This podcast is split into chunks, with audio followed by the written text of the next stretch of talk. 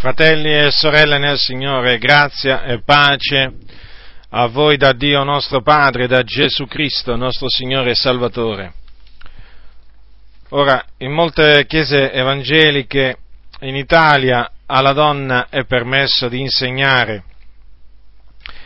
Questo per esempio avviene insieme alle chiese battiste, quelle valdesi ed anche a molte chiese pentecostali, comprese le assemblee di Dio in Italia. Per quanto, eh, riguarda, per quanto riguarda, le, le comunità eh, pentecostali, voglio citare una dichiarazione per tutte, ed è la dichiarazione che ha fatto Giovanni Traettino, che è pastore della Chiesa della Riconciliazione di Caserta, eh, tra parentesi è un, è un pastore questo che è coinvolto nel dialogo ecumenico con i cattolici romani.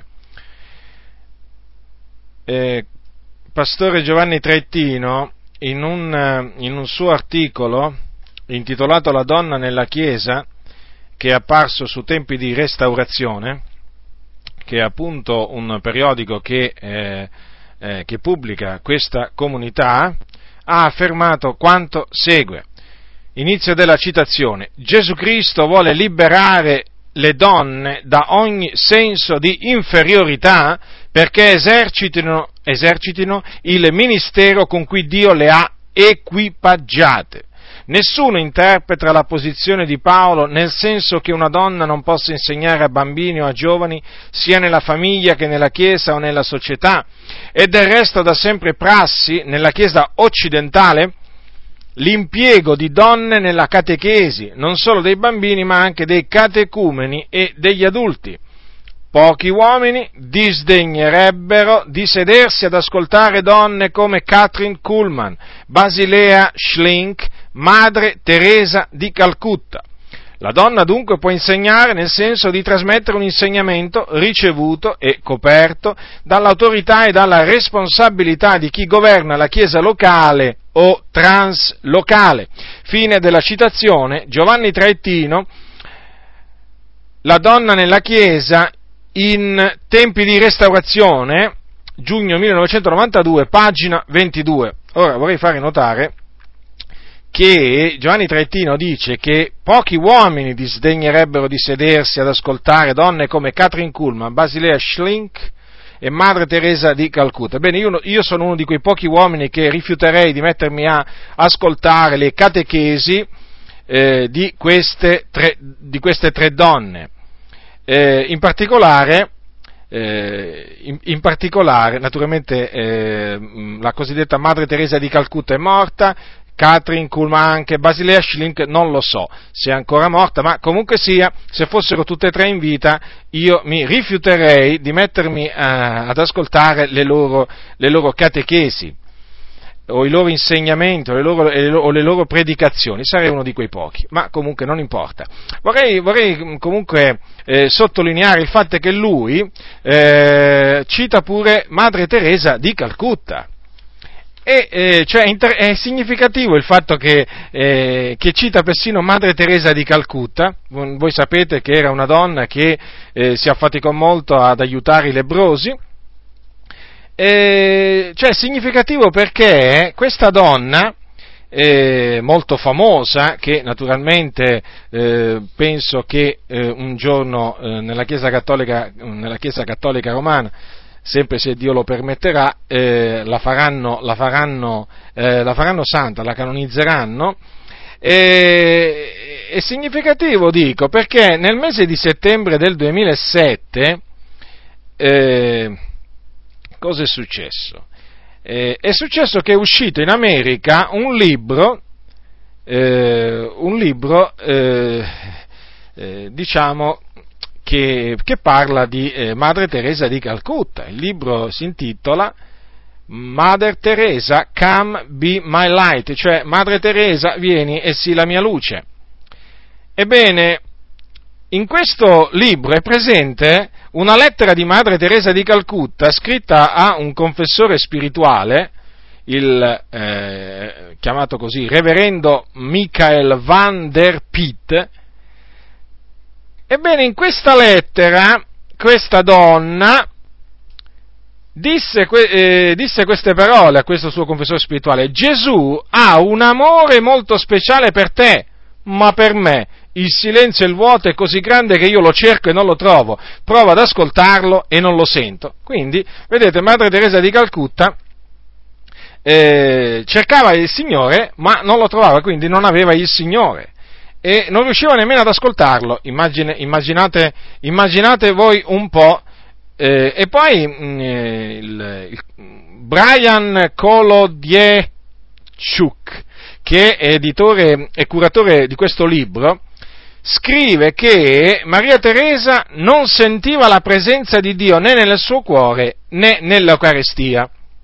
Ora, lasciamo stare adesso l'Eucarestia, eh, perché voi sapete che la Chiesa Cattolica Romana afferma che, eh, afferma che nel, nell'Eucarestia avviene la transustaziazione, cioè il mutamento di sostanza degli elementi del pane e del vino che, che diventano che diventano eh, vero corpo, vero sangue di Gesù Cristo, anzi eh, vera divinità, e quindi l'ostia, l'ostia, va anche adorata, quindi loro naturalmente mm, adorano l'ostia e eh, naturalmente pensano di dover, eh, che là c'è la presenza, la presenza di Dio, o meglio, che sia proprio Dio. Ebbene, questa donna, lasciamo stare adesso per esempio, eh, lasciamo stare adesso il fatto che non sentiva Dio nell'Eucarestia, ma voglio dire, questa donna eh, non sentiva la presenza di Dio nel suo cuore. Cioè, cosa significa questo? Che Dio non dimorava in lei, se non lo sentiva evidentemente perché Dio non dimorava in lei.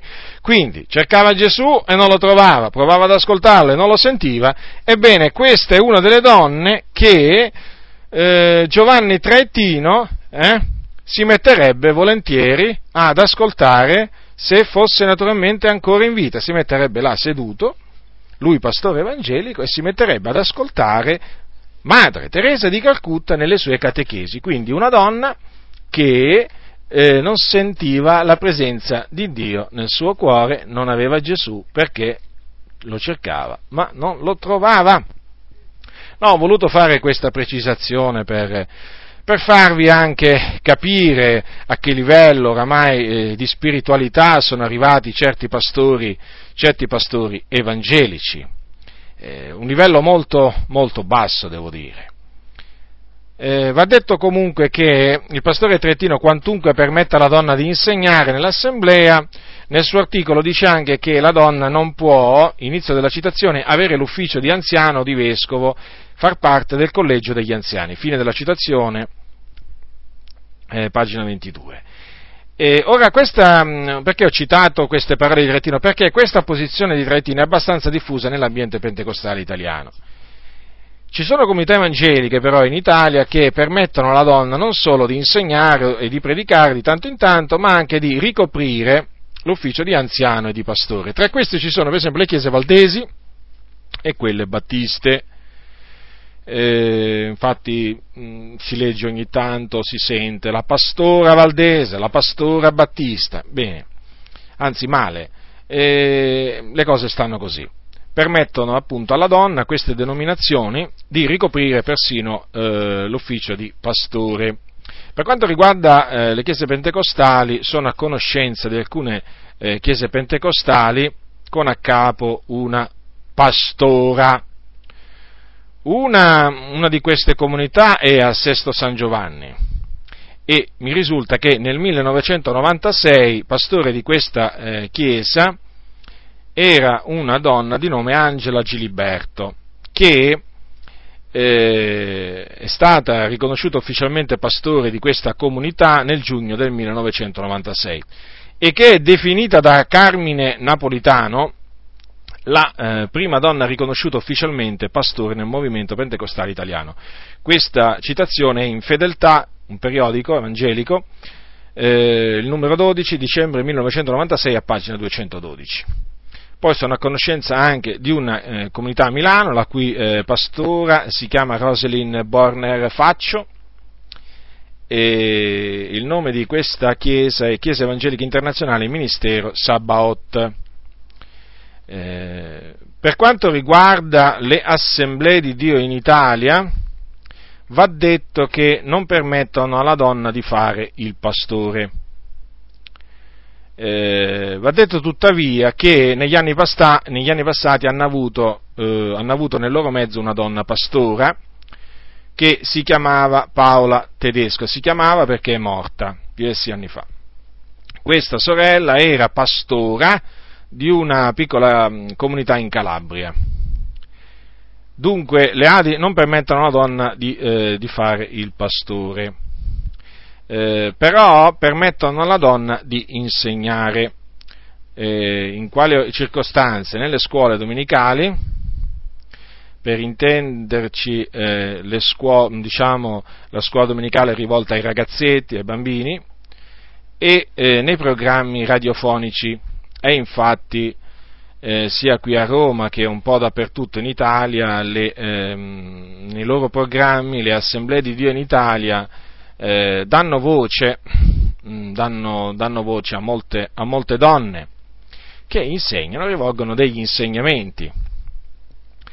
Eh, per quanto riguarda eh, invece le eh, assemblee di Dio negli Stati Uniti d'America, le cose sono differenti eh, voglio appunto eh, precisare questa differenza perché ci sono dei credenti qua in, in, Italia, in particolare membri dell'Assemblea di Dio in Italia, che pensano che nel mondo tutte le assemblee di Dio che ci sono nel mondo eh, diciamo, hanno le stesse diciamo, eh, dottrine o usanze delle assemblee di Dio in, in Italia, ma non è affatto così.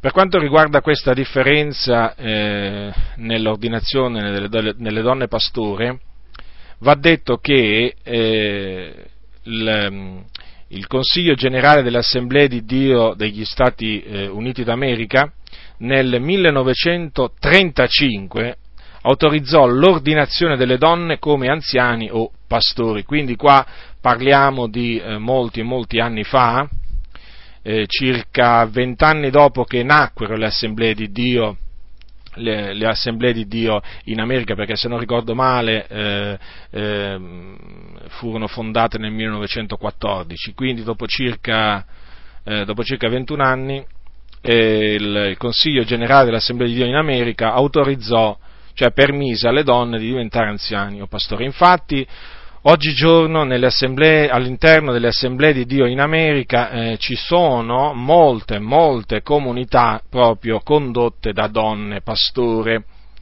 Eh, a quanto mi risulta nel 1993 c'erano eh, 230 chiese delle assemblee di Dio statunitensi su 11.762 che avevano dei pastori donne, in inglese si chiamano senior pastors. Eh, per quanto riguarda altre denominazioni in Italia, pentecostali, per esempio, ci sono le Elim che permettono alla donna di insegnare, invitano anche predicatrici a predicare dal loro pulpito.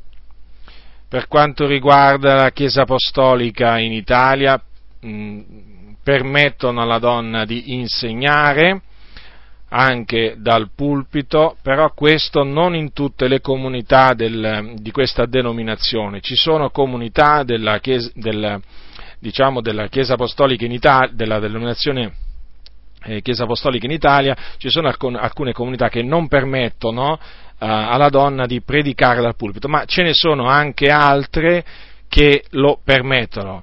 Eh, queste sono le cose, le cose, che mi risultano. Comunque nell'ambiente pentecostale va detto, sia a livello americano che a livello italiano, il fatto di permettere alla donna di insegnare e di predicare eh, non è una cosa rara, eh?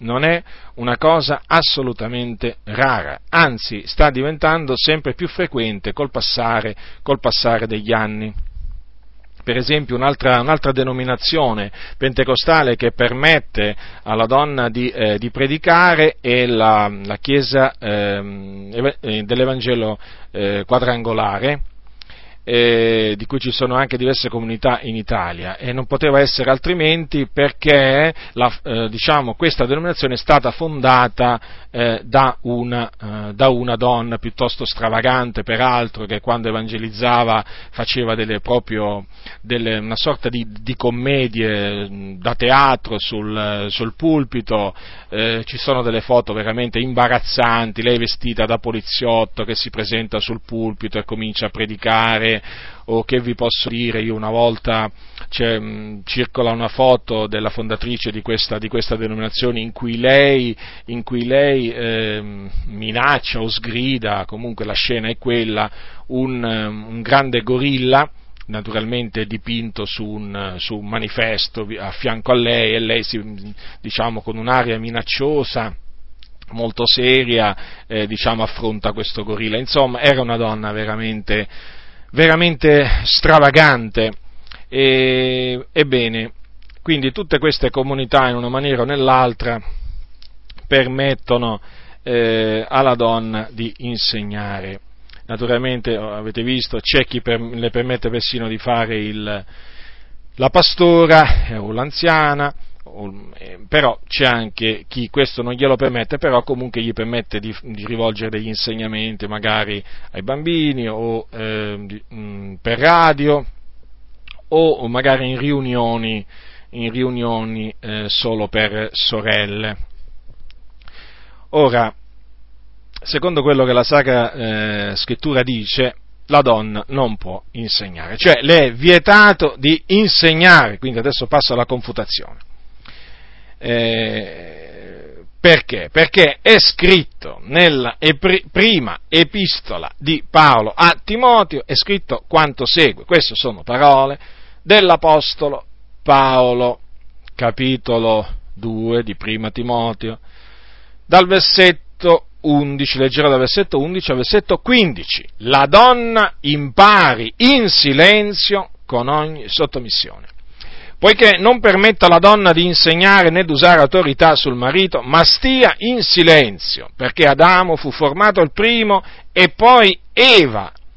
E Adamo non fu sedotto, ma la donna essendo stata sedotta cadde in trasgressione, non di meno sarà salvata partorendo figlioli se persevererà nella fede, nell'amore, nella santificazione con modestia. Un altro, pasto, un altro passo eh, eh, che riguarda appunto, eh, che conferma questo divieto è in Primo Corinzi, capitolo 14, versetto 34. Prendete la prima epistola di Paolo ai Corinzi, capitolo 14, versetto 34, dice l'Apostolo Paolo, come si fa in tutte le chiese dei santi, tacciansi le donne nelle assemblee perché non è loro permesso di parlare, ma debbono star soggette, come dice anche la legge. Ora, vorrei fare, nota, vorrei fare alcune considerazioni su queste parole dell'Apostolo, eh, dell'Apostolo Paolo, sulle parole appunto che ho appena letto. Ora, l'Apostolo dice che la donna deve imparare. Ora, il verbo imparare differisce dal verbo insegnare. Imparare significa apprendere, insegnare significa appunto trasmettere un insegnamento, trasmettere la dottrina. Ora, se c'è scritto la donna impari, significa che deve imparare, deve stare lì a imparare. Quindi deve starsene al posto di chi deve imparare e non al posto di chi deve insegnare. Il posto di chi deve insegnare è il pulpito. E quindi la donna non si può mettere dietro il pulpito a insegnare, deve stare invece seduta e imparare. E com'è che deve imparare? La, la, scrittura dice pure in che maniera deve imparare? In silenzio, con ogni sottomissione. Notate quindi che la scrittura specifica in che maniera la donna deve imparare. In altre parole, questo significa, questa espressione di Paolo, che la donna non deve mettersi a parlare mentre viene insegnata la parola di Dio alla Chiesa radunata e neppure può mettersi a fare delle domande. Tanto è vero che ai Corinzi l'Apostolo dice e se vogliono imparare qualcosa, interrogano i loro mariti a casa, perché è cosa indecorosa per una donna parlare in assemblea.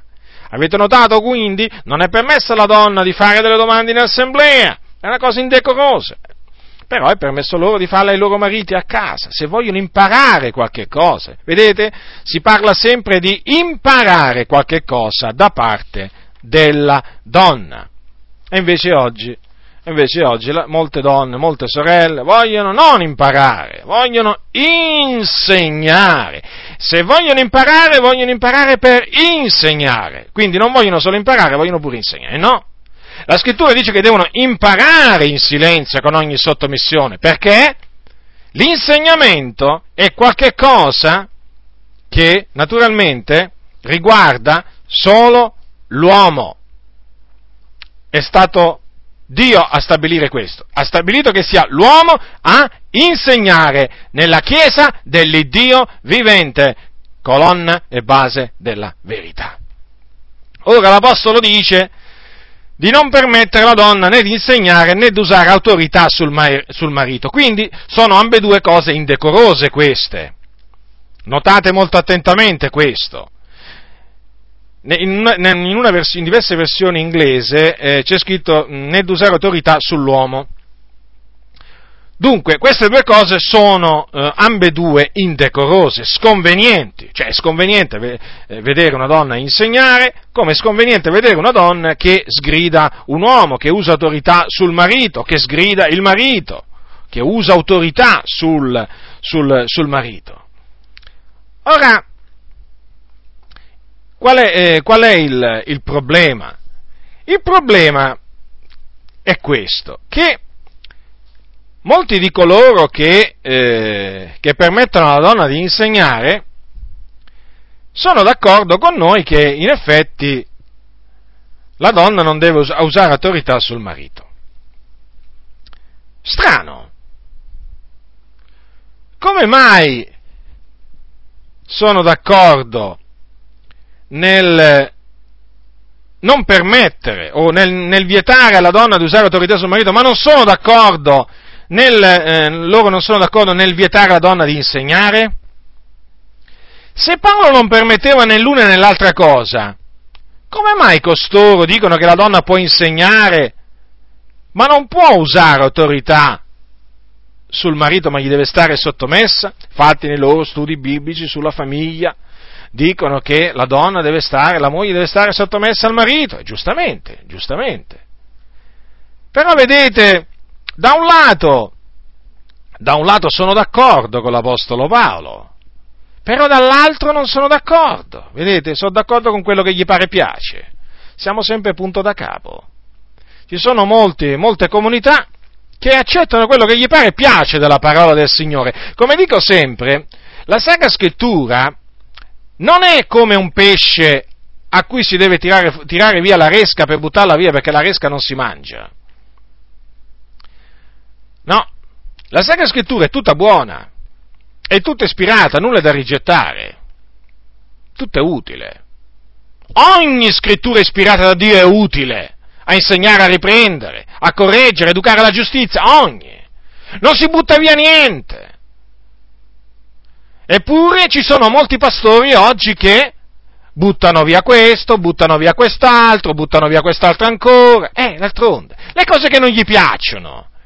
E una delle cose che non sopportano dire, eh, cioè non sopportano che altri dicono, è che alla donna non è permesso di insegnare. Questi sono coloro a cui prudono gli orecchi che non sopportano più la sana dottrina, perché qui si sta parlando di sana dottrina, questa è sana dottrina. Vi siete domandati talvolta che cosa significa sana dottrina? A che cosa, a che cosa si riferisce la Bibbia quando parla di sana dottrina? Ebbene, questa è una parte della sana dottrina. Perché l'Apostolo Paolo poi più avanti dice a Timoteo, rappresentando queste cose, ai fratelli e tra queste cose c'è pure il divieto de, della donna, diciamo il divieto della donna di insegnare, rappresentando queste cose ai fratelli, badate bene cosa c'è scritto, tu sarai un buon ministro di Cristo Gesù, nutrito delle parole della fede e della buona dottrina che hai seguito da presso. Eccola, eccola la sana dottrina, eccola la buona dottrina, questa è la buona dottrina. Allora? Ma c'è anche una dottrina malsana, c'è anche una dottrina cattiva sono le ciance. E le ciance quali sono? Quelle che permettono alla donna di insegnare. Bene. Quindi vorrei dire, vorrei domandare ai contenziosi, agli arroganti, come mai avete annullato il primo divieto ma non avete annullato il secondo? Non vi pare che ambedue i divieti siano da mantenere nella Chiesa dell'Iddio vivente? Certo che lo sono da mantenere. E nel momento in, in cui invece la Chiesa decide di permettere alla donna di insegnare, ecco naturalmente che la Chiesa viene messa sotto sopra, non viene edificata, ve lo posso assicurare. Non viene edificata, perché il nemico di certo si userà della donna per introdurre false dottrine nella Chiesa. Guardate, in America ci sono molte donne che predicano, hanno audience, cioè quando, si, quando diciamo, tengono le loro riunioni ci sono alcune di esse che hanno migliaia e migliaia di persone che vanno ad ascoltarle. Ma i loro nomi ormai sono nomi di grido in America. Ebbene, ebbene, queste donne, e non è un caso, insegnano tutto, insegnano tutte delle cose contrarie alla sana dottrina. Non è un caso. No, non è un caso. Quando si permette alla donna di insegnare nella Chiesa dell'Iddio vivente, ve lo ripeto, il diavolo Sappiatelo questo con certezza, si userà di quella donna per introdurre falsità. Non mi venite a dire, ma nel movimento pentecostale, io parlo ai pentecostali adesso, all'inizio ci furono delle donne di cui Dio si usò per evangelizzare. Il Dio può usarsi di chi vuole lui certamente, ma non bisogna permettere alla donna di insegnare. Lo ripeto, lo ripeto in ogni risveglio suscitato da Dio, badate bene, badate bene, il fatto che Dio abbia risvegliato la Chiesa non significa che Dio abbia cominciato a dare il permesso alla donna di insegnare, eh? Assolutamente, ma nella maniera più assoluta. Alla donna non viene data la licenza di insegnare, in mezzo al più grande risveglio che Dio possa suscitare. Ma voi considerate, ma voi considerate, nella Chiesa antica, nella Chiesa primitiva, dove c'erano i dodici apostoli che erano stati con Gesù, che facevano segni, prodigi, persino si portavano gli infermi e si mettevano sulle tucce giaciglie per, per, per, le strade, affinché quando Pietro passava l'ombra sua ne ombrasse qualcuno e tutti quanti erano guariti. Voglio dire, ai tempi degli apostoli, ai tempi in cui Dio faceva dei miracoli straordinari tramite l'apostolo Paolo, ebbene, in quei tempi alla donna non veniva permesso di insegnare dagli apostoli. Non mi potete dunque venire a dire, ma il movimento pentecostale, la storia del movimento pentecostale, la conosco la storia del movimento pentecostale, l'ho studiata. So bene che purtroppo, purtroppo dico, a molte donne è stato permesso di insegnare e di predicare e poi si sono viste le conseguenze. Basta prendere l'esempio della Amy McPherson, la fondatrice della Chiesa del Vangelo, del Vangelo quadrangolare. Sì, oggi è una denominazione molto, molto, molto conosciuta sia in America che nel mondo, ci sono molte comunità, ma andate a leggervi la storia personale, la storia privata di quella donna, divorziata mi pare due o tre volte risposata, quindi un'adultera. Stravagante, ci sono dei sospetti sulla sua morte. ci fu un, un cosiddetto, un cosiddetto, diciamo, rapimento. Dico cosiddetto rapimento in cui, eh, in cui lei fu rapita. Diceva così, disse così dopo di essere stata rapita. Ma lì naturalmente, lì naturalmente dietro, dietro tutta quella cosa lì, diciamo, c'erano delle situazioni non chiare ma veramente la storia di questa donna è una storia, una storia di, di, una vita disordinata, di una, di una vita in aperta ribellione a Dio.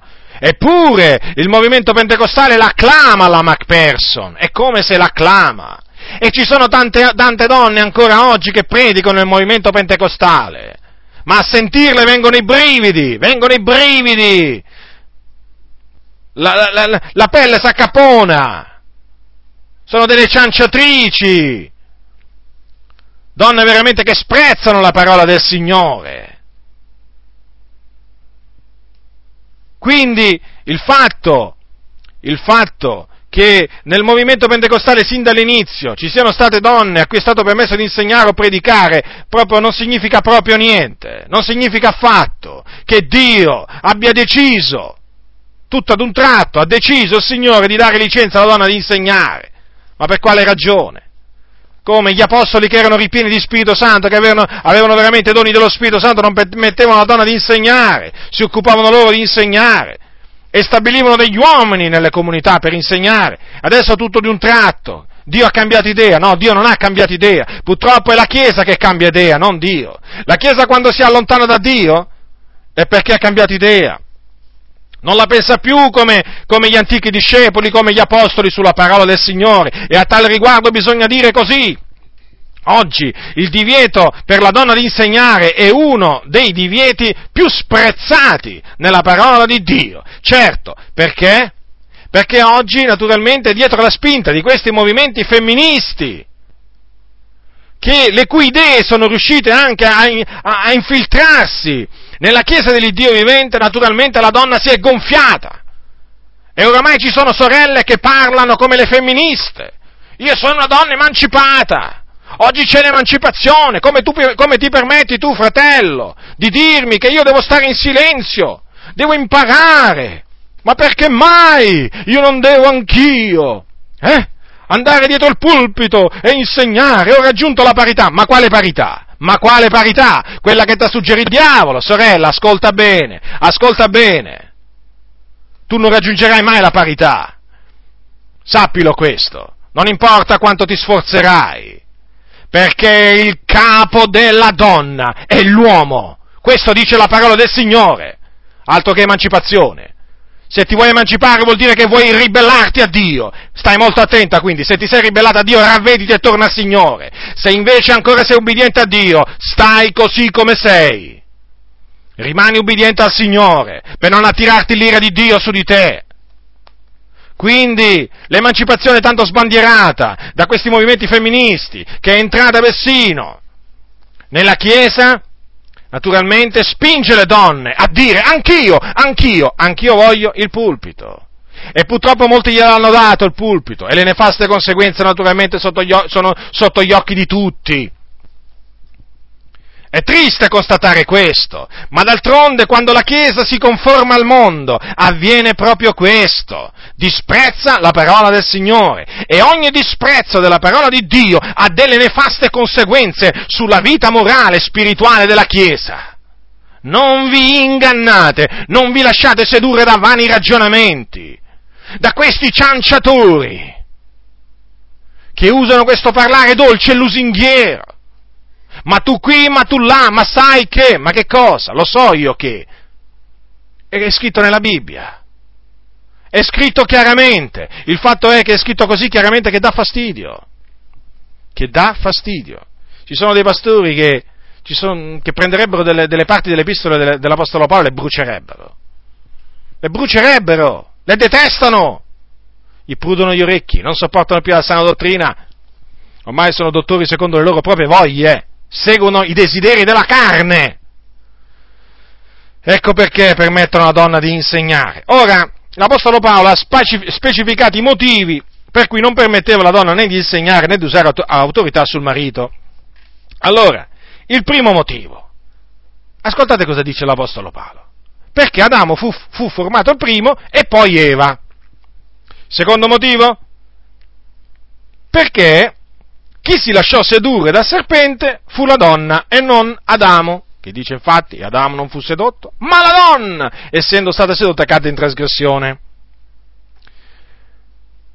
Ora, è evidente dunque che l'Apostolo Paolo aveva delle buone ragioni per vietare alla donna di insegnare, di usare autorità sull'uomo. Non è che lui questi divieti li, diciamo, eh, li dava perché aveva dei pregiudizi, o perché detestava le donne, o per qualche sua opinione personale, no, ma perché la scrittura gli insegnava, e ci insegna tuttora, che il capo della donna è l'uomo, e non viceversa. Perché l'uomo non fu creato a motivo della donna, ma la donna a motivo dell'uomo. E poi perché fu Eva che si lasciò sedurre dal serpente antico nel giardino dell'Eden e non Adamo. Voi direte, ma come? Anche Adamo? Sì, sì, anche Adamo peccò. Adamo peccò, certo, ma non fu lui ad essere sedotto dal serpente. E questo è molto importante. E non è non è un dettaglio da poco questo, eh? Sì, cadde pure Adamo in trasgressione, ma dopo che ci cadde Eva. Praticamente il serpente si usò di Eva per far cadere nel peccato Adamo. La stessa cosa che succede adesso. Il nemico seduce la donna e tramite la donna fa cadere nel peccato l'uomo. Non è così. Ma non avviene ancora oggi questo. Dunque, qualcuno potrebbe dire, ma capisco la prima ragione, ma che c'entra il fatto che è stata Eva a lasciarsi sedurre dal serpente e non l'uomo? Ma c'entra, è come se c'entra. Ma domandatevi un po', fratelli nel Signore, ma perché il serpente andò dalla donna? Perché? Perché lui sapeva, il serpente, che la donna era diversa dall'uomo? praticamente il serpente si accorse che la donna era più debole dell'uomo in tante cose e perciò preferì andare da lei a cercare di sedurla e ci riuscì. E questa debolezza femminile, eh, nel racconto appunto della caduta dell'uomo, eh, si, diciamo, traspare molto chiaramente. Già dalla risposta, tras- questa debolezza femminile traspare dalla risposta che diede la donna al serpente antico, quando appunto il serpente le disse, questo lo troviamo scritto al capitolo 3 di Genesi, quando gli disse, come? Il Dio va detto non mangiate del frutto di tutti gli alberi del giardino. Allora, questa fu naturalmente una domanda con un'insinuazione. Ascoltate la risposta che diede la donna al serpente. Del frutto degli alberi del giardino ne possiamo mangiare, ma del frutto dell'albero che è in mezzo al giardino Dio ha detto non ne mangiate e non lo toccate, che non abbiate a morire. Notate che fece la donna? Fece un'aggiunta alla parola del Signore. Infatti disse che il Dio aveva detto di non toccare l'albero della, eh, della conoscenza del bene e del male. Questa fu un'aggiunta. Il Dio non aveva assolutamente detto che sarebbero morti sia che avrebbero mangiato e sia che avrebbero toccato quel frutto, no, ma solo se lo avessero mangiato, il frutto dell'albero della conoscenza del bene e del male. Potevano toccarlo quindi, ma non potevano mangiarlo. Vedete la donna che ha fatto? Ha aggiunto. E poi naturalmente ha addolcito ha addolcito naturalmente la minaccia di Dio, perché la, Dio aveva detto nel giorno che tu ne mangerai per certo morrai, invece la donna come rispose? Rispose così, non, Dio ha detto non ne mangiate, non lo toccate, che non abbiate a morire. Vedete, in questa risposta si vede la debolezza della donna. Non c'è niente da fare, è così. E badate che le cose stanno ancora così. Vedete, per me eh, è come se fossero passati voglio dire, due o tre giorni da quando la donna è caduta, la donna è caduta, diciamo, in trasgressione sedotta dal nemico. Perché vedo che la donna agisce nella stessa maniera che agì Eva, nella stessa maniera. Non è cambiata la donna, in tutti questi secoli non è cambiata. Non è che noi possiamo dire, ma guarda, la donna è così cambiata che adesso gli si può permettere di insegnare. No, non è così. Ogni donna, anche mm, diciamo una donna in Cristo, rimane pur sempre il vaso più debole. E quantunque si santifica, continua ad avere quegli stessi lati deboli che aveva Eva. Per questo non le è permesso di insegnare la dottrina di Dio. Devono essere gli uomini preposti ad insegnare la dottrina di Dio. La donna deve imparare in silenzio. Ora, dopo aver fatto queste considerazioni, voglio ricordarvi alcune cose, che sia nell'Antico Testamento che nel Nuovo Testamento non ci sono menzionate donne che insegnavano. O meglio, in effetti c'è, è menzionata una donna che insegnava in una comunità. E sapete chi era questa donna? Jezebel, che si diceva profetessa. Ma che insegnava questa donna? Andiamo, andiamo a vedere cosa insegnava al capitolo 2 dell'Apocalisse, al versetto 20. Queste sono parole di riprensione che il Signore mandò all'angelo della chiesa di Tiatiri. Ma ho questo contro a te, che tu tolleri quella donna Jezabel che si dice profetessa e insegna e seduce i miei servitori perché commettano fornicazione e mangino cose sacrificate agli idoli. Ecco, l'unica donna di cui si dice esplicitamente che in una comunità insegnava, in una, mm, diciamo in una chiesa antica, è l'unica, eppure guardate un po' che cosa viene detto di questa donna.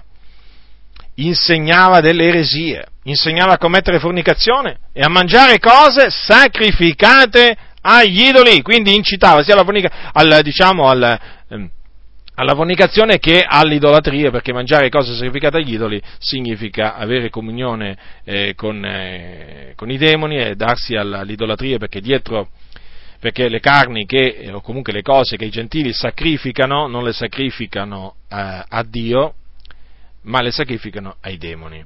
Avete notato dunque? Ecco, ecco che cosa insegnava questa donna nella comunità di Tiatiri.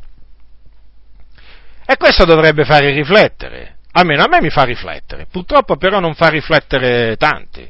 E infatti si vede, permettono alla donna di fare pastore, molte comunità, molte denominazioni oramai, permettono alla donna di insegnare in vari ambiti, d'altronde questo succede quando non, non, si riflette più, non si medita più sulla parola del Signore, soprattutto quando non si prende più la parola di Dio per quella, per quella che è.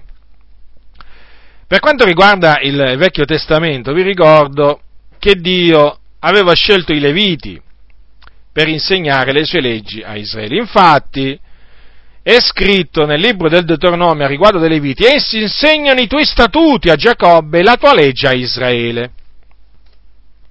Qualcuno potrebbe dire, ma allora che dire di quelle donne come Miriam, Deborah, Ulda, che parlarono da parte di Dio? Eh sì, perché naturalmente i contenziosi citano queste donne. Bene, la risposta è semplice, erano delle profetesse, cioè avevano ricevuto da Dio il ministero di profeta.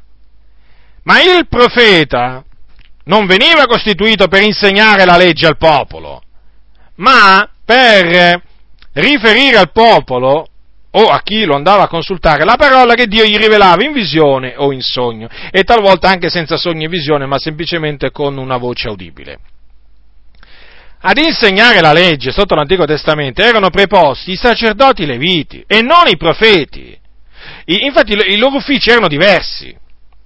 E difatti, quando il Signore poi biasimò il popolo, e biasimò i sacerdoti, i profeti perché si erano corrotti i capi del popolo, i sacerdoti e i profeti sono menzionati separatamente.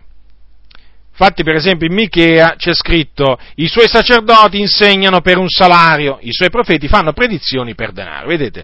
Cioè, c'era una netta distinzione tra i sacerdoti preposti da Dio a ammaestrare il popolo con la legge di, eh, di, di Mosè e appunto i profeti. Nel Nuovo Testamento, già mentre Gesù eh, adempiva il suo ministero, non vi erano donne che insegnavano la parola di Dio, solo uomini. Gesù scelse 12, 12 discepoli uomini e poi altri 70, sempre uomini, per mandarli a predicare l'Evangelo. C'erano delle donne con lui che lo seguivano, ma queste donne non erano con lui per, diciamo, predicare, ma per assistere lui e i suoi discepoli. Infatti, prendete il capitolo eh, 8 di Luca, il capitolo 8 di Luca, allora, capitolo 8 di Luca, al, dal versetto, leggerò dal versetto 1 al versetto 3. Ecco cosa è scritto. Ed avvenne in appresso che egli andava attorno di città in città e di villaggio in villaggio predicando ed annunziando la buona novella del regno di Dio, e con lui erano i dodici e certe donne che erano state guarite da spiriti maligni e da infermità. Maria, detta Maddalena, dalla quale erano usciti sette demoni, e Giovanna, moglie di Cuzza, amministratore d'Erode, Susanna, ed altre, molte che, ed altre molte che assistevano Gesù ed i suoi coi loro beni. Avete notato dunque, l'opera delle donne era un'opera assistenziale, di servizio. D'altronde, bisogna sempre tenere presente che Gesù aveva bisogno di chi, eh, di chi gli lavava, eh, chi gli lavava i, i, panni, di chi gli preparava un, un giaciglio, eh, un pasto. È evidente, era un uomo con le stesse necessità che abbiamo, che abbiamo noi. E le donne naturalmente assist, lo assistevano, ma assistevano anche, assistevano anche i suoi discepoli. E in che maniera lo facevano? Con i loro, i loro beni. Infatti eh, c'è scritto chiaramente che lo seguivano e lo servivano. Lo servivano. Quindi oltre naturalmente a mettere a, disposi- a, disposizione di Gesù e a far parte a Gesù e ai suoi discepoli dei loro beni, eh, proprio eh, accudivano eh, ai, ai, loro, ai, loro, bisogni, assistevano in molte cose sia Gesù che i suoi discepoli. E anche dopo che Gesù fu assunto in cielo, non vi erano donne che insegnavano la parola di Dio nella Chiesa, ma solo uomini prendete questi passi, Atti capitolo 2, versetto, allora Atti capitolo 2, versetto 42. Allora, Atti 2, 42. Erano perseveranti nell'attendere l'insegnamento degli apostoli, nella comunione fraterna, nel rompere il pane e nelle preghiere. Quindi, chi erano coloro che insegnavano, che ammaestravano? Erano gli apostoli, che erano tutti uomini poi anche per esempio nel, nella comunità di Antiochia c'è un passo per quanto riguarda appunto questa comunità che fa capire, capitolo 11 versetto 26 degli Atti, allora, capitolo 11, versetto 26 degli Atti degli Apostoli, qua ci troviamo, prima ci trovavamo a Gerusalemme, adesso qua ci troviamo ad Antiochia.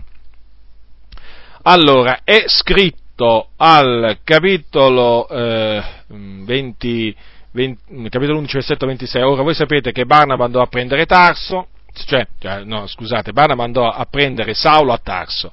Allora, mh, mm, eh, e avendolo trovato lo menò ad Antiochia. Al versetto 26 c'è scritto, e avvenne che per lo spazio di un anno intero parteciparono alle aeronanze della Chiesa ed ammaestrarono un grande popolo. Allora, avete notato dunque chi ammaestrò un grande popolo? Furono Paolo o Saulo e Barnaba furono loro ad ammaestrare un grande popolo. Ora, naturalmente, ci sono naturalmente le obiezioni, no? E allora dicono, ma allora che dire di Febe, che era diaconessa della chiesa di Cencrea? E che dire poi di Evodi e Sintiche, che avevano lottato per l'Evangelo con Paolo? E poi delle quattro figlie di Filippo, l'evangelista che profetizzavano. Filippo aveva quattro figlie non maritate che profetizzavano. E naturalmente questa è una domanda a cui risponderò. Risponderò in questa maniera. Per quanto riguarda Febe, che era diaconessa, dico questo. Il diacono, sia esso uomo o donna, non è costituito in questo ufficio per insegnare la parola di Dio, ma per adempiere dei servizi di assistenza in seno alla Chiesa. Assiste il pastore e naturalmente si prende cura appunto di, eh, diciamo per conto della Chiesa, di aiutare vedove, eh, orfani e così via, i poveri. Infatti, tra i requisiti che deve avere chi ambisce all'ufficio di diacono non c'è quello di atto ad insegnare. Se voi prendete il primo Timoteo, allora, in primo Timoteo capitolo 3 ci sono, eh, si parla appunto di come devono essere, cioè dei requisiti che devono avere sia coloro che ambiscono all'ufficio di vescovo o di anziano e sia coloro che ambiscono all'ufficio di diacono. Ebbene, voi noterete una differenza, che chi ambisce all'ufficio di vescovo o anziano deve essere atto a insegnare. Guardate che questo è molto importante, eh? Perché? Perché gli anziani sono costituiti, tra le altre cose, dal Signore per ammaestrare il popolo di Dio nella parola. Quindi deve essere atto, capace a, a fare una cosa molto importante, a insegnare. Mentre questo è scritto al capitolo 3 eh, di Primo Timoteo, al versetto 2, verso la fine del versetto 2. Mentre il diacono che ambisce l'ufficio di diacono non deve avere questo requisito. Che se l'è dimenticato l'Apostolo Paolo? No, non è che se l'è dimenticato. È che proprio non ci vuole proprio questo requisito per chi appunto ambisce all'ufficio di diacono. Perché il diacono è un servitore che assiste la sua mansione è quella di assistente, non di quello di, eh, diciamo, la sua mansione non è quella di ammaestrare, di insegnare. Questo è molto importante. È evidente dunque che stando le cose così, Febe, che era appunto diaconessa di quella comunità, assisteva ma non insegnava. E che è così, cioè che Febe assisteva è confermato dall'Apostolo Paolo quando raccomanda questa sorella, di nome appunto Febe, alla Chiesa, alla chiesa de, diciamo, di Roma. Ascoltate che cosa dice l'Apostolo Paolo ai Romani. Allora, capitolo 16, leggerò il versetto 1 e il versetto 2. Ecco le parole dell'Apostolo. Vi raccomando Febe, nostra sorella, che è diaconessa della chiesa di Cencrea, perché la riceviate nel Signore, in modo degno dei santi, e le prestiate assistenza in qualunque cosa ella possa avere bisogno di voi, poiché ella pure ha prestato assistenza a molti e anche a me stessa. Vedete? Un po' quello che fac- avevano, avevano fatto tutte quelle donne che seguivano Gesù, cioè Febe aveva assistito molti e anche Paolo stesso, come avevano fatto Susanna, Giovanna, nei confronti di Gesù e dei suoi apostoli. Avete notato dunque? Ecco dunque perché donna, una donna può ambire all'ufficio di diacone, quindi essere eletta diaconessa. Naturalmente deve avere i requisiti eh, di cui Paolo parla in 1 Timoteo capitolo 3, ma non può ambire all'ufficio di anziano. Certo, perché appunto l'ufficio di diacono è diverso dall'ufficio di, eh, di anziano. L'ufficio di diacono non include appunto tra eh, le mansioni quello di ammaestrare il popolo del Signore. Infatti, chi ambisce all'ufficio, lo ripeto, chi ambisce all'ufficio di diacono non deve essere atto a insegnare, non è un requisito che deve avere. Bene, per quanto riguarda Evodio e Sintiche, di cui Paolo parla ai Filippesi, prendete capitolo 4 di Paolo ai santi di Filippi. Allora Paolo dice così, capitolo 4, versetto 2 versetto 3, io esorto Evodia ed esorto Sintiche ad avere un medesimo sentimento nel Signore. Se io prego te, pure mio vero collega, Vieni in aiuto a queste donne, le quali hanno lottato meco per l'Evangelo assieme con Clemente e gli altri miei collaboratori, i cui nomi sono nel libro della vita. Quindi queste donne avevano lottato per l'Evangelo assieme a Paolo. Ora, da questo alcuni hanno dedotto che queste donne insegnavano, ma vedete, ma non può essere così, perché Paolo non permetteva a, a donne che collaboravano con lui di insegnare. Permetteva loro di fare altre cose, servizi di assistenza certamente. Sarebbe un controsenso perché ehm, dire che quelle donne insegnavano, perché Paolo non permetteva alla donna di insegnare, non è che aveva dei riguardi personali, tanto è vero che lui esortava proprio Timoteo a fare le cose senza riguardi personali. Pensate che voi Paolo, pensate che, che Paolo, che dava questa esortazione a Timoteo, poi lui usasse appunto riguardi, riguardi personali? Assolutamente no. E, cioè, il, dove intoppano, il passaggio dove intoppano um, quelli che sostengono che qui si parla di donne che insegnavano è questo fatto di avere lottato meco per l'Evangelo, no? Le quali hanno lottato meco per l'Evangelo. Ma non è che si lotta per l'Evangelo solamente predicando e insegnando, ma assolutamente no. Si lotta pregando, si lotta digiunando, si lotta in molte maniere. Eh, si lotta assistendo. E certamente che è così. Dunque, anche queste parole dell'Apostolo Paolo non, non suffragano affatto, affatto il permesso, non avvallano affatto il permesso dato da alcuni alla donna di insegnare.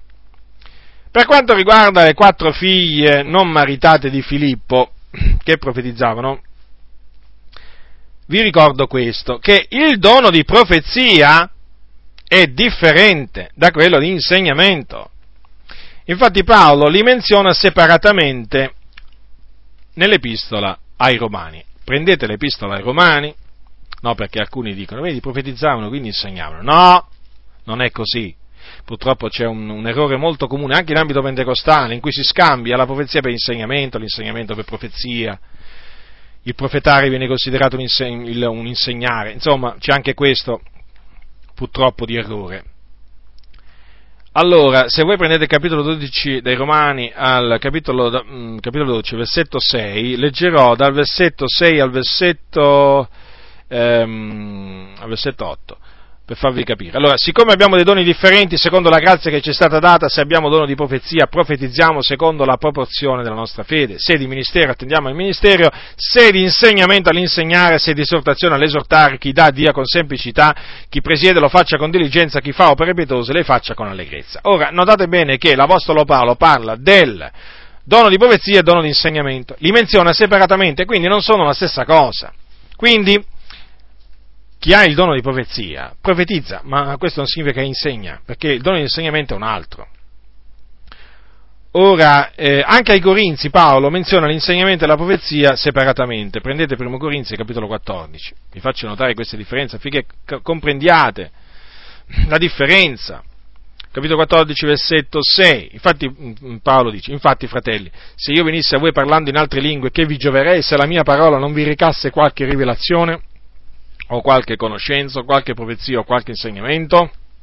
Notate, la profezia ancora una volta è menzionata separatamente dall'insegnamento. Dunque, eh, Paolo mh, mm, non ha detto non permetta alla donna di profetizzare, e non poteva, e non poteva, come faceva a dire non permetta alla donna di profetizzare? Perché eh, naturalmente questo sarebbe andato contro le parole che Dio aveva pronunziato tramite il profeta Gioele, no? le vostre figliole profetizzeranno.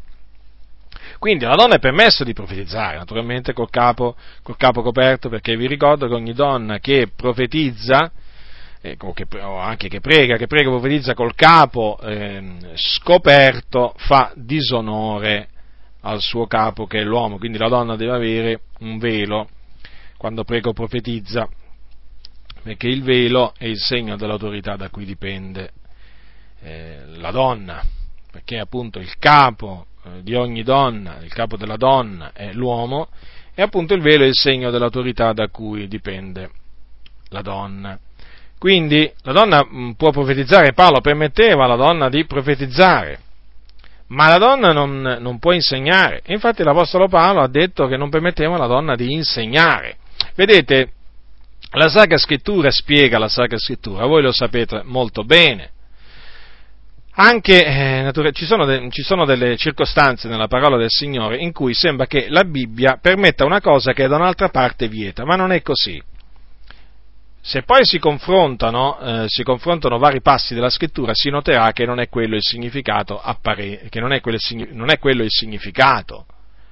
Eh, ma ci sono molti, molti esempi che si potrebbero, che si potrebbero fare. Eh, questo che cosa naturalmente Questo naturalmente che cosa ci insegna? Ci insegna sempre a prendere la parola di Dio nella sua globalità. Come dice il salmista, la somma della tua parola è verità. Bisogna considerare sempre la Sacra Scrittura nel suo insieme. E prendendo la Sacra Scrittura nel suo insieme, proprio il, si, evince, si evince proprio che alla donna non è permesso di insegnare. Non veniva permesso nell'Antico Testamento e così non viene, non viene, non viene permesso mh, neppure, nel nuovo, eh, neppure nel Nuovo Testamento. Quindi noi ci dobbiamo attenere eh, all'insegnamento dell'Apostolo Paolo, che era un, un, insegnamento sano. Vi ricordo che l'Apostolo Paolo al, eh, a Timoteo ha scritto nella sua seconda epistola, attieniti con fede e con l'amore che in Cristo Gesù al modello delle sane parole che udisti da me. Dunque, le parole, eh, le parole dell'Apostolo Paolo sono chiamate sane parole ed è un modello sano. Quindi noi faremo bene a prestare attenzione a quello che dice l'Apostolo Paolo, ad attenerci anche noi con fede e con l'amore che è in Cristo Gesù al modello delle sue sane parole. Invece dobbiamo rigettare tutte quelle parole, tutti quei ragionamenti che permettono alla donna di insegnare. Non importa in che circostanza, se ai bambini, non importa se nella riunione delle sorelle, non importa se al culto, eh, non importa se sotto la tenda, non importa. Alla donna non è permesso di insegnare. Badate bene che alcuni sono arrivati a dire che quando l'Apostolo Paolo eh, ha detto non permette alla donna di insegnare, voleva dire che lui non permetteva alla donna di insegnare eresie. Come dire, sì, l'Apostolo Paolo permetteva alla donna di insegnare le dottrine vere, ma non le eresie, ma nella maniera più assoluta ma nella maniera più assoluta Paolo non permetteva alla donna neppure di insegnare eh, la, la, dottrina sana.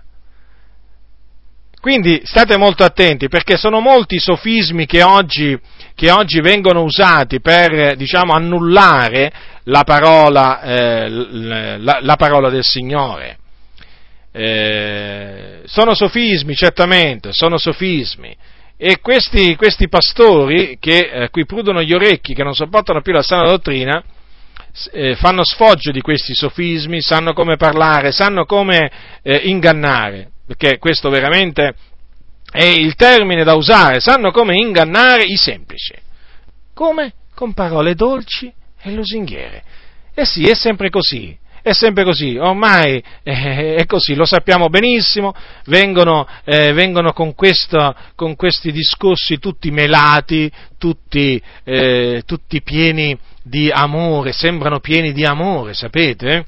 Eppure, eh, guarda un po', tutti questi loro discorsi tendono a annullare la parola di Dio. Eh sì, è la tattica naturalmente del nemico, eh? Cioè sedurre con la, l'astuzia.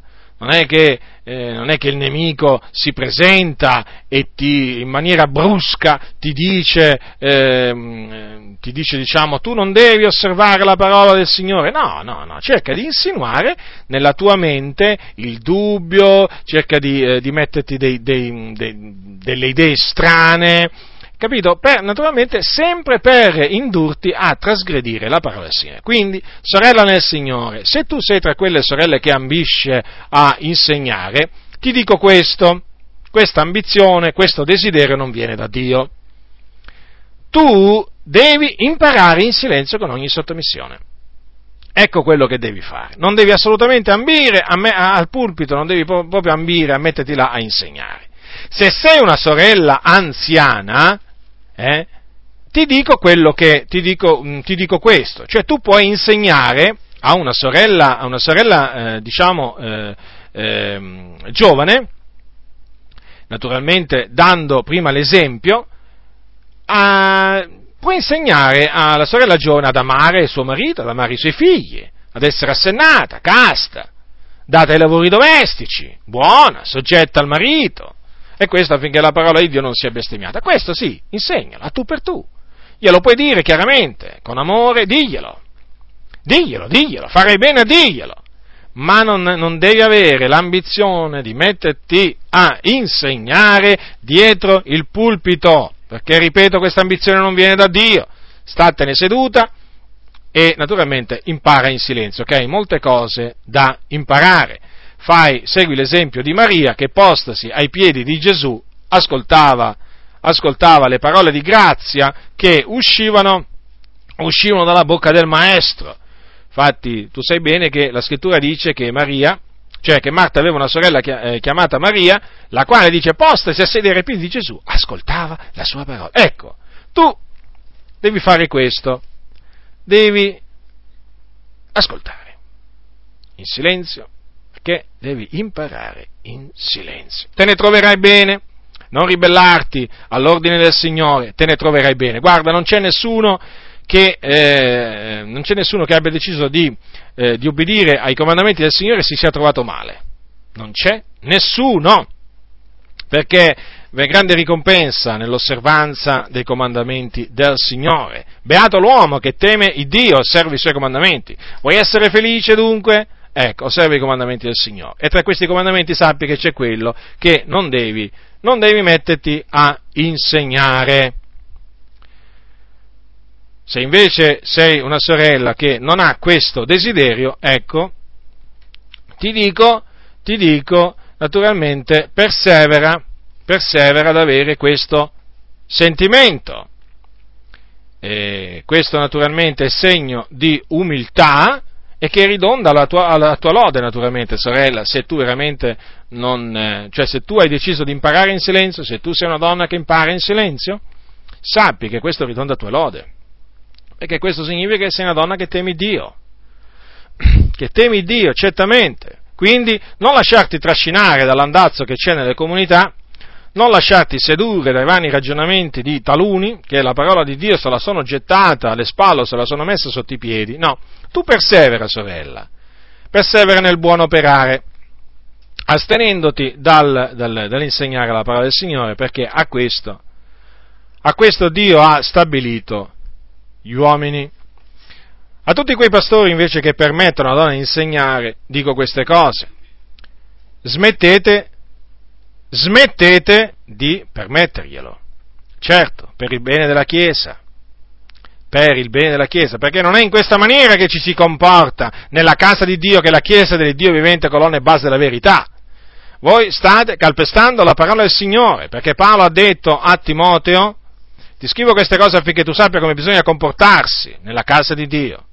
È così che ci si deve comportare, non è come dite voi.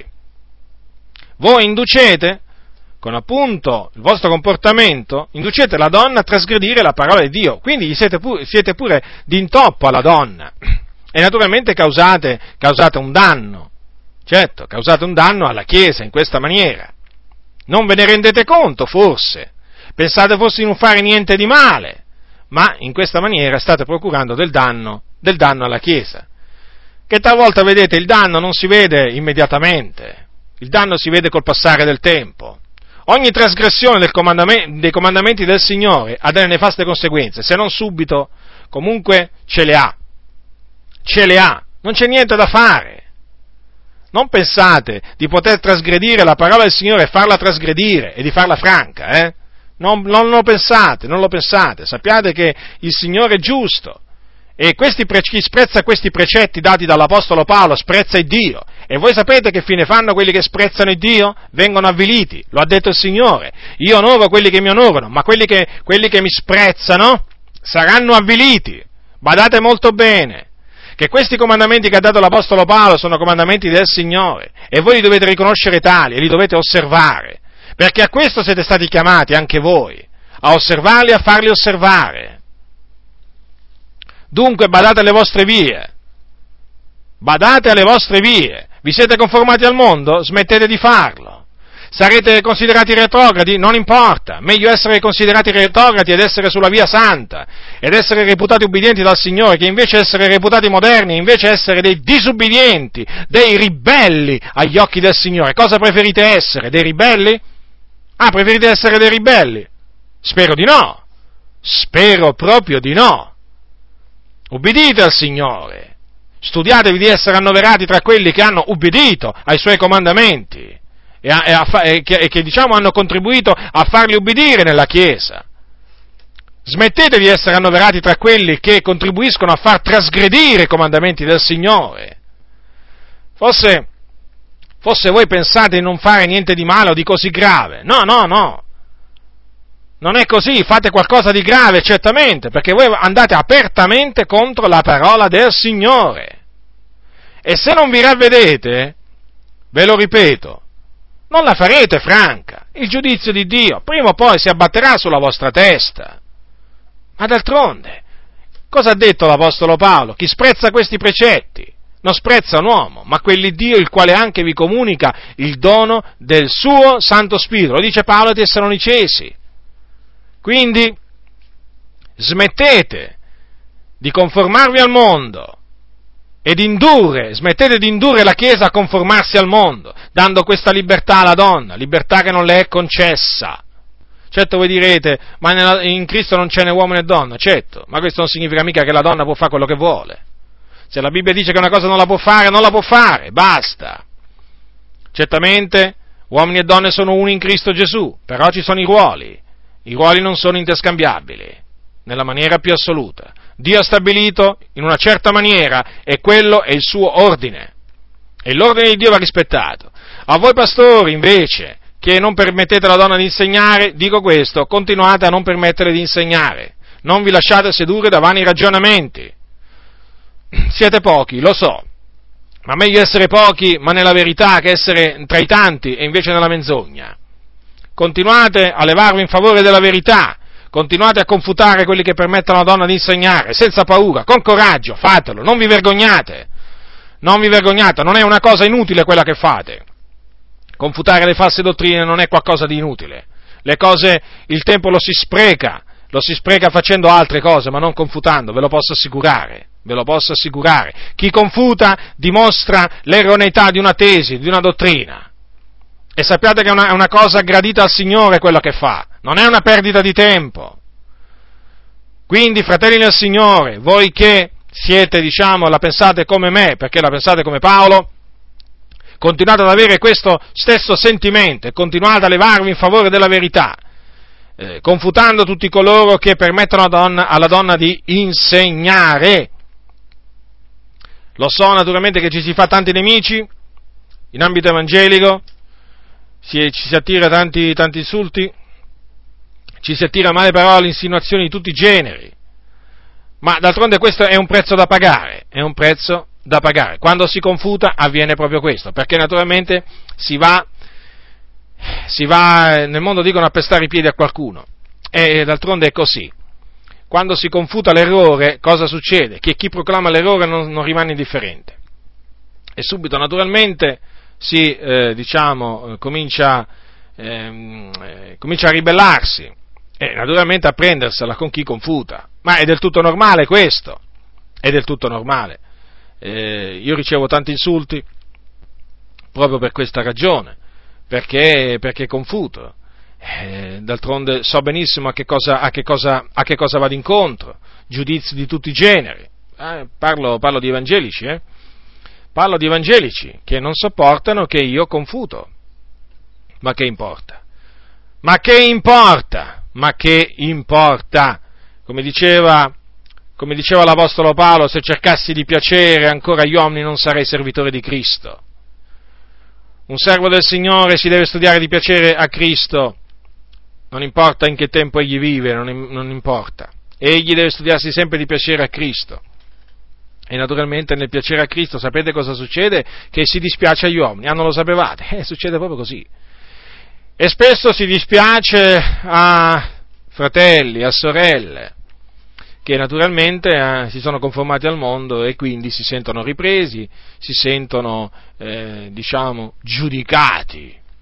Ma qui non è che stiamo giudicando, qui stiamo, io sto confutando, non sto giudicando, il giudizio appartiene a Dio, però naturalmente sto confutando, sto mettendo in guardia tutti coloro che, eh, i fratelli, sto mettendo in guardia i fratelli da quelli che permettono alla donna di insegnare. Quindi, fratelli pastori che eh, avete, diciamo, questo buon sentimento a tale riguardo, state veramente, cioè, voglio dirvi quello che diceva Paolo a Timoteo, continuate ad attenervi alle, al, con fede, con l'amore in Cristo Gesù al modello delle sane parole dell'Apostolo Paolo.